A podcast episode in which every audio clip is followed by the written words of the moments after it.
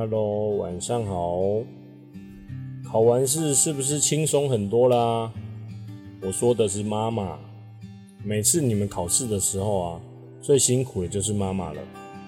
你们写一份考卷啊，妈妈就要改两份考卷，写的越多，改的越多。所以我说嘛，下次就不要写这么多了，让妈妈轻松一点。我开玩笑的，来看着小夜灯。赶快忘记，赶快忘记。好啦，故事开始之前啊，我觉得你们两个小孩先跟妈妈说一下，谢谢妈妈。给你们三秒钟的时间哦。我先说好，必须要说谢谢妈妈，故事才会开始哦。我已经预判了其中一个小孩还没说，再给你三秒钟的时间。我这边好像还是没有听到哎，开玩笑的啦。我知道我的小孩绝对是最乖的，肯定两位都有说。那故事就准备开始喽。从前，从前有个商人，靠着这里买买东西，那里卖卖东西来维持生活。为了方便运送货物啊，他养了一头驴子。三不五时呢，商人就会牵着驴子去城里补货。商人觉得每次去城里采买的路途都很遥远，不能浪费每一次出门的机会，所以每一趟出远门的时候，他都会买很多很多，再把东西一口气堆在驴子身上。今天呢，商人买了像山一样高的盐，他牵着驴子，开心的想着，盐越多，卖的钱就越多，因为商人的贪小便宜啊。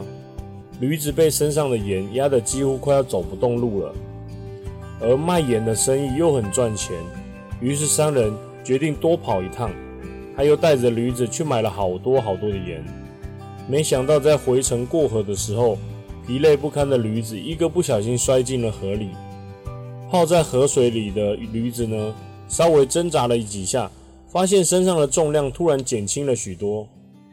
原来是。盐沾水之后就会融化了，消失了。而没有了盐，商人也不能再做生意，他只好沮丧地拉着驴子回家。第二天，商人又再度前往买盐。回程的时候，同样经过河边，他载着重重的盐山啊，想起昨天在河里摔倒就能回家的事情，所以驴子又故意摔倒了一次。果然，盐真的又消失了。驴子好高兴啊，他终于不用那么辛苦了。在一旁看着的商人，他发现了驴子的坏心眼，决定要给害他损失货物的驴子一点惩罚。于是商人牵着驴子又买了好多东西，等待回程，再度来到河边。驴子开心的想要故技重施，他想要用使用一样的方法，一样摔到河里。他想要让盐继续消失。可是这一次呢，当驴子再站起来的时候，他发现身上的东西怎么变得比原本还要重啊？原来是商人这次买的东西是棉花，而盐沾水之后会消失，棉花却会吸入更多的水。就这样子，驴子只好载着更重的棉花回家了，而且再也不敢故意在河里摔跤了。不过呢，这个商人还是觉得驴子太懒惰了。所以决定早一天去市场把驴子给卖掉。商人呢带着儿子牵着小毛驴，所以他们隔天就去热闹的地方出发了。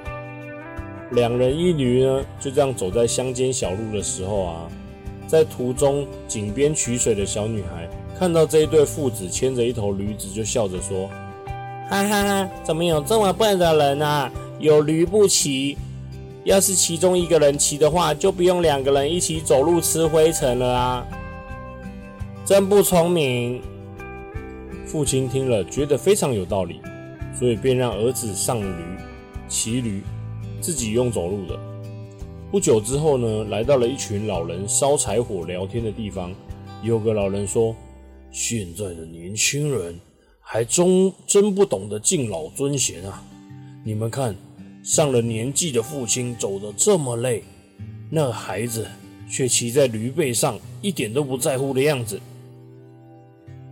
父亲听了又觉得老人说的有道理，于是叫儿子下来换自己骑驴。这对父子继续赶路。不久之后，遇到三个抱着小孩的妇人，其中一个妇人说：“还真是不要脸啊！那孩子已经累成这样了，居然还让他在那边走路。那上面的老父亲却像个国王一样，坐在驴子上。”父亲听了之后，就把孩子拉了上来，坐到自己前面。走没多久之后，又遇到了几个年轻人，其中一个说。你们是怎么了？你们两个人都骑着一只小毛驴，也太没有慈悲心了吧！你们这样根本就是虐待动物。这时呢，爸爸又觉得年轻人说的有道理，只好从驴子上面下来。这时候商人就说了：“看来我们只能扛着驴子走路了。”于是这两个人用绳子绑住驴子的前腿跟后腿，然后呢，找一根非常坚硬的棍子穿过其中。两个父子，爸爸在前面，儿子在后面，一人拿一边扛着驴走路。城里的人呢，看到这对父子的模样啊，不禁拍手大笑。其实这边故事啊，要告诉我们的是，不要太在意别人的眼光，你要相信自己的选择，要有自信一点。只要做好你自己，不要伤害别人，这样子就一百分了。结果呢，驴子也没卖掉，商人跟儿子就回家了。只见回到家里的时候，看到商人的老婆居然躺在地上。商人一紧张，连忙过去把老婆扶起来，并且说：“地上这么冷，你怎么睡在地上呢？要不要拿一件被子给你盖？”老婆差点没翻了白眼。儿子赶紧说：“妈妈是昏倒了啦，赶快送她去医院。”送到医院急救之后啊，隔天就恢复了意识。这时呢，商人跟妈妈就去询问了医师，说：“昨到底昨天发生了什么事情？有帮我们检查出来吗？”医生说：“我这里有两个好消息跟你说，你想先听哪一个？”商人心里想：来医院看病的应该都是坏消息吧？居然还有好消息，而且还两个。正常来说，不是一个好消息，一个坏消息吗？商人就说：“医生，那我选 A 好了。”医生说：“好，A 答案就是你老婆只花了两百块钱就检查出了八个病，真的是赚大发啦！”老婆扭头看向商人说：“这个算好消息吗？”商人问说：“那 B 答案呢？”医生说。我们用你太太的名字命名了三种全新的疾病。商人说：“啊，你的意思说佩林病毒之类的吗？那也太牛了吧！”医生就说：“对啊，哪一天有人问说你得了什么病，你就说我得了佩林感冒，是不是嘛？”商人说：“不对不对，医生，你看看我太太还有救吗？”医生说，基本上已经算是快凉了。谁叫你每次吃药，叫你吃一次吃一粒就好，你居然一次吃三粒。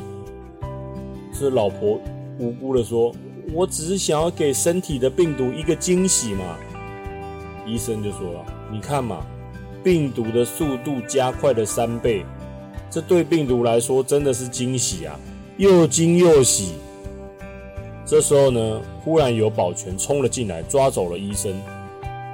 然后呢，一个穿白色衣服的男生走了进来，说：“居然连医生都敢假扮，拖出去斩了！”哼，原来真正的医生现在才登场啊！医生开始解释说：“哎，不好意思，不好意思，其实我们这一间啊是神经病院啊，专门治疗治疗那种头脑有问题的病人。”这个关于你太太的病，我们可能无法治疗。这时候呢，天空外面的天空忽然下起了大雨。只见到这间医院有问题的那些病人啊，都拿着脸盆啊、漱口杯啊、牙膏、毛巾、沐浴乳啊什么的，冲到外面的空地去洗澡。医生呢，他居然也从抽屉里拿出一组洗澡用具。但是医生站在旁边等，并没有下楼。商人问医生说：“医生，你也太专业了吧？你是不是为了要融入这些病人啊？等他们洗完之后，然后假装拿着洗澡用具去帮他们看病，这样那些病人啊就会觉得你跟他们是同一国、同一队的呢？”医生笑着说：“不，我是在等水热了再下去洗。”好了，今天的故事就到这边了哟。